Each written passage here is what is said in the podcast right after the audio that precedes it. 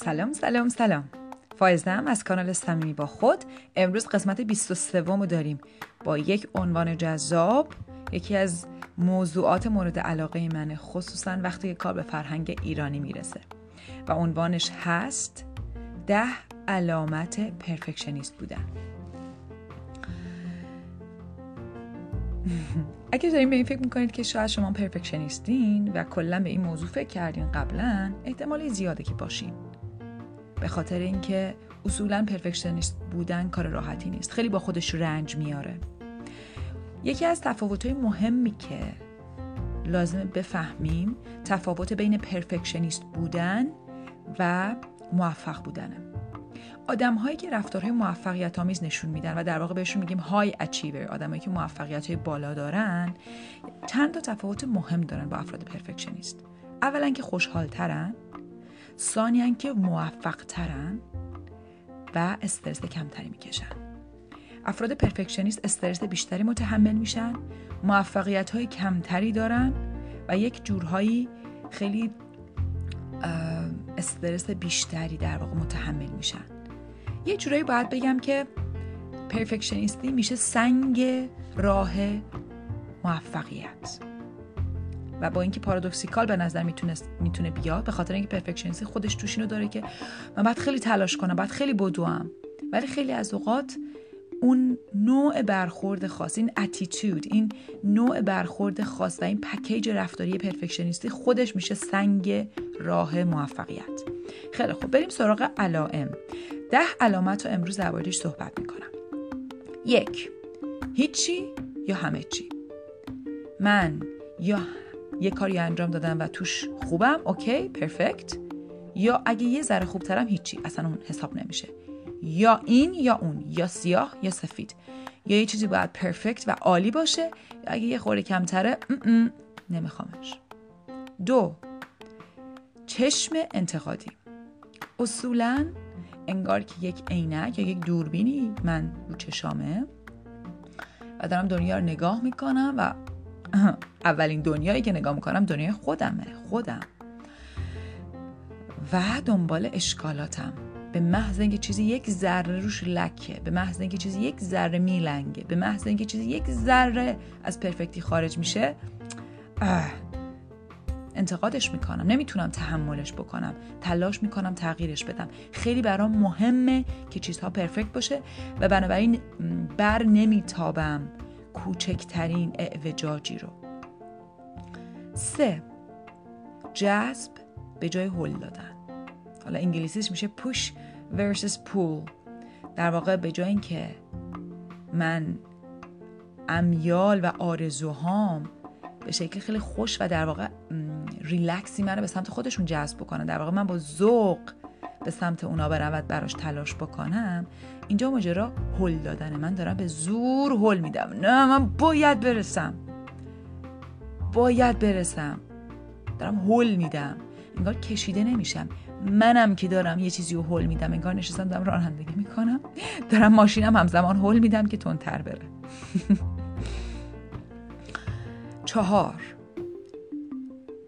استانداردهای غیر واقعی وقتی میگم غیر واقعی منظورم غیر واقعی با شرایطی که خودم دارم.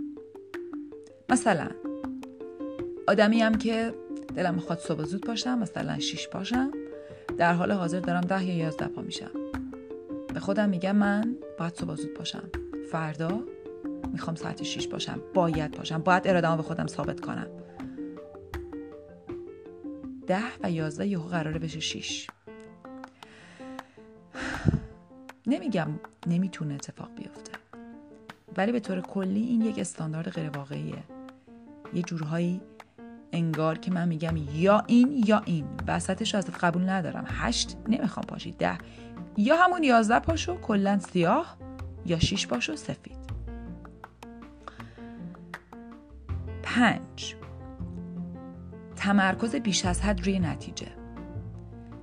در واقع یه جور من وسواس می‌گیرم با نتیجه. باید این بشه باید این بشه باید این بشه. و اگه اون نتیجه اتفاق نیافته برای من انگار هیچ اتفاق نیافتاده. هیچ تلاشی هیچ نتیجه وسطی فایده نداره. نمی‌خوام. باید اون بشه. و فقط وقتی که اون اتفاق بیفته من یک نفس راحت می‌کشم.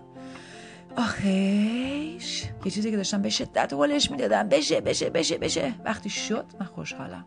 ولی اگه نشد که خیلی از مواقع به خاطر غیر واقعی بودن شرایط استانداردها و شرایطی که برای خودم اعمال می‌کنم نمیشه من سرخورده میشم.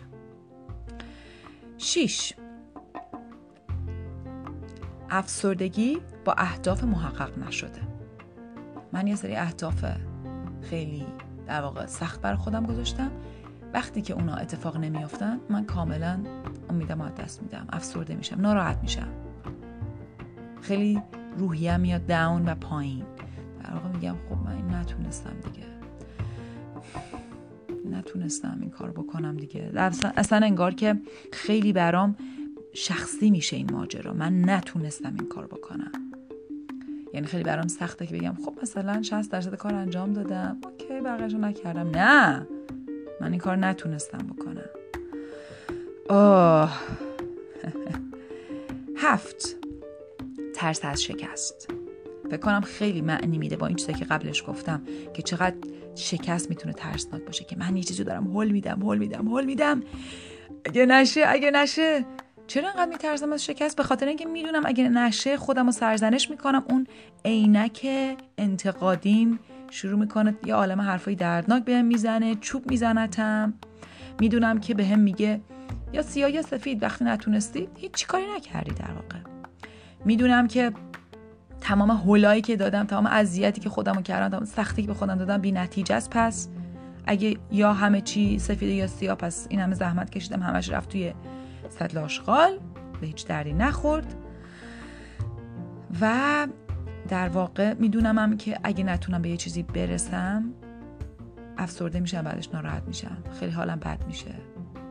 بنابراین معلومه که میترسم. چقدر ترسناک. و ویژگی در واقع هشتم خیلی خیلی دوباره احتمالا براتون معنی بده. به تأخیر انداختن. همین چیزایی که دارم توصیف می‌کنم اگه بشنوید می‌بینید که چقدر این ماجرا ترسناکه. یه کاری رو قراره بکنم که جونم قراره در بیاد. باید هل بدم باید زور بزنم. بعد فقط هم باید اون بشه. بعد تازه خیلی هم از دسترس من خارجه. یعنی خیلی هم با واقعیت های من نمی‌خوره و چیز خیلی سختیه. و بعد اگرم نتونم توش موفق بشم هیچ گونه تلاشی که کردم به رسمیت شناخته نمیشه. به هم گفته میشه هیچ پخی نمیشه هیچ کاری نکردی. در واقع تمام کاری که کردی معادل با صفره و قرار بعدش هم افسرده بشم. مگر اینکه معجزه ای بشه و من به موفقیتم برسم به اون کاری که می‌خواستم به اون هدف گنده که گذاشتم برسم. که گاهی اوقات اتفاق میافته نمیگم نمیافته. مثل قماربازی. گاهی اوقات می‌بریم. ولی نه همیشه. بلکه اکثر اوقات نمی‌بریم. بنابراین معلومه که به تأخیر میندازم کی می‌خواد با چنین چیزی مواجه بشه؟ معلومه که به تأخیر میندازم هرچند که تو یه چیزی هستش که قلقل می‌کنه. دلم می‌خواد به یه جایی برسم. دلم می‌خواد احساس خوبی به خودم پیدا کنم. ولی در این حال به شدت میترسم. از تمام این مسیر پرپیچ و تاپ سخت تنگ نفسگیر بیرحم بیرحم. نه حالت تدافعی. کسی که پرفکشنیسته اصولا انتقاد رو بر نمیتابه بهش بر می‌خوره. شما به محض اینکه بگین مثلا فلان چیز اینجوری. عصبانی میشه. چرا؟ به خاطر اینکه برای اون یا بگم برای ما اگه پرفکشنیستیم یا باید چیزا پرفکت باشه و وقتی چیزا پرفکته یعنی که من به اون چیزی که می‌خواستم رسیدم یعنی کار من ارزشمند بود یعنی من خوبم. یا اینه یا مخالفش. مخالفش چیه؟ من هیچ کاری نکردم. کارم صفر سیاه سفید نیست سیاهه. پرفکت نیست. هیچ کدوم از زحمتام فایده نداشت و حالا که داره این آدم منو انتقاد می‌کنه یعنی اینکه کارم پرفکت نیست و می‌دونم که حالم بد میشه. یعنی می‌دونم که اینو من میگه من شب برم خونه. این فکر میاد سراغم که پس دیدی کار پرفکت نبود. اون عینکه اون دوربین انتقادیه میاد میگه ببین فلانی اینو گفت. راست میگه دیگه. کارت اصلا اونقدر خوب نبود. پرفکت نیست. و من ناراحت و افسرده میشم. بنابراین اون آدم یه کنترل خیلی زیاد رو من داره. کافیه که یه کلمه بگه که من این کار دوست نداشتم. خودش شاید هیچ قصد نداشته باشه ولی به خاطر این فریم که من به خاطر این شرایط بسیار آسیب پذیر من این آدم که این حرفا می‌زنه زندگی من بالا پایین میشه. منی که شاید قبلش خوشحال بودم از کاری که کردم از نتیجه از فلان یهو این آدم دنیای منو زیر زیر رو کرد. در واقع من این قدرت رو بهش میدم که وقتی اینو میگه من تمام اون عواقب سخت و دردناک بیاد سراغم. مثلا سر شام نشستیم اینو میگی به من. من میرم خونه می‌دونم که ناراحت میشم می‌دونم که به هم میریزم حس خوبم از دست میره. بنابراین معلومه که تا اینو بگه میگم چی میگی؟ تو خودت چی کار کردی مگه؟ این یعنی چی به من میگی؟ خیلی هم خوبه. تو فکر کنم مشکل داری. نمی‌خوام اینو بشنوم. نمی‌خوام کسی به بگه که کار تو ایرادی داره. نمی‌خوام کسی به من بگه که کارم از پرفکت کمتره. چون خیلی دردم میاد. و آخرین علامت پرفکشنیستی. که باز هم اگه قبلی ها رو برای خودتون تصویر کرده باشین خیلی معنی میده. اعتماد به نفس پایین. اعتماد به نفس پایین. نفس من بسیار آسیب پذیر و شکننده است. یه لحظه یه لحظه میره پالا من تو آسمونام. خوشحالم من سفیدم. هیچ چیزی رو بر نمیتابم. کارم پرفکته.